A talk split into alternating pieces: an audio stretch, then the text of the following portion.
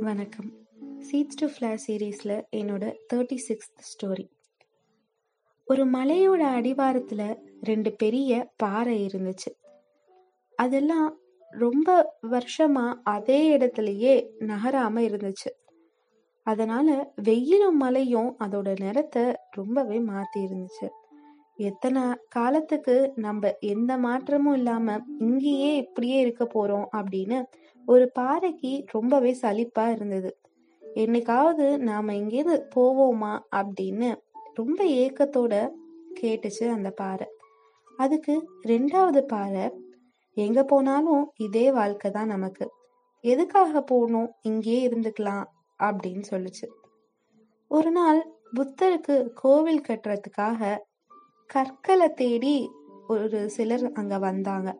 அவங்க அந்த ரெண்டு பெரிய பாறையும் பார்த்து ரொம்ப சந்தோஷப்பட்டாங்க. இந்த பாறைகளையே நம்ம எடுத்துட்டு போய் சிற்பங்களை செஞ்சுக்கலாம் அப்படின்னு நினைச்சாங்க.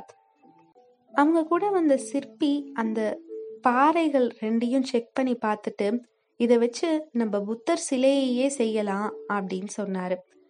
சரி அப்படின்னா நாளைக்கு வந்து இந்த பாறையை தூக்கிட்டு போய்க்கலாம் அப்படின்னு பேசிட்டு எல்லாரும் கிளம்பி போனாங்க. அந்த சிற்பிகள்லாம் திரும்பி போனதுக்கு அப்புறம் அந்த முதல் பாறை சொல்லிச்சு ஆஹா நம்ம நினைச்ச மாதிரியே நமக்கு மாற்றம் வரப்போகுது. நாம் இங்கேருந்து போக போறோம் அப்படின்னு சொல்லுச்சு.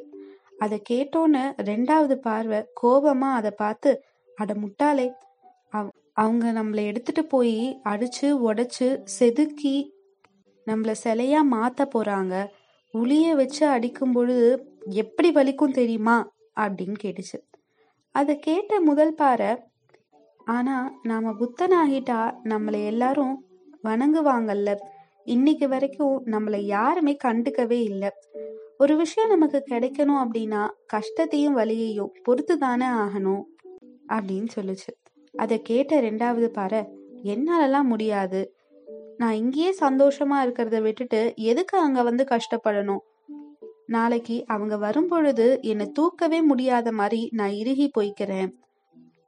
எனக்கு இந்த இடமே போதும் இந்த வாழ்க்கையே போதும் அப்படின்னு சொல்லுச்சு.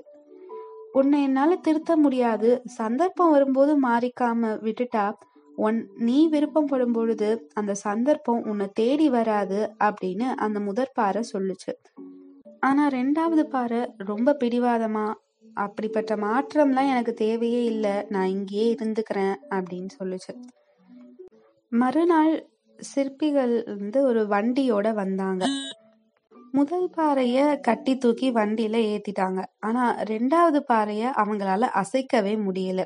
சரி ஒரு பாறை கிடைச்சது போதும் போதும் அப்படின்னு கிளம்பினாங்க. ஆறு மாசமா அந்த பாறைய அடிச்சு உடைச்சு செதுக்கி புத்தரோட உருவத்தை அழகா அதுல செதுக்கலாங்க அந்த நாட்கள்ல பாறை வலியால துடிச்சிச்சு அழுது புடம்புச்சு ரெண்டாவது பாறை சொன்னதுதான் சரி நம்ம அது பேச்ச கேட்டிருக்கணும் அப்படின்லாம் புலம்ப ஆரம்பிச்சிச்சு. ஆனா ஆறு மாசத்துக்கு அப்புறம் அது ஒரு புத்தரோட சிலையா மாறின பொழுது அந்த பாறையால அதை நம்பவே முடியல. நமக்குள்ள ஒரு புத்தன் மறைஞ்சிருக்கானே அப்படின்னு ஆச்சரியப்பட்டு போச்சு. சிற்பி அவரோட சீடர்கள் கிட்ட இனிமே இந்த சிற்பம் இங்கே இருக்க வேண்டியதில்ல இனிமே கோவில்ல தான் இருக்கணும் அப்படின்னு சொன்னாரு. அடுத்த வாரமே அந்த புத்தரோட சிற்பம் கோவில்ல வைக்கப்பட்டுச்சு. அன்னையிலிருந்து எல்லாரும் அத பூஜை செஞ்சு வழிபட ஆரம்பிச்சாங்க. ஆனா மாறவே கூடாது அப்படின்னு நினைச்ச பாறை அதே இடத்துலயே அடையாளமெல்லாம் மாறி போய் எதுக்கும் உதவாம அங்கேயே கிடந்துச்சு. ஒரு நாள் ரோட் போடுறதுக்காக அந்த பாறையை எடுத்துட்டு போய் துண்டு துண்டா உடைச்சு வச்சாங்க.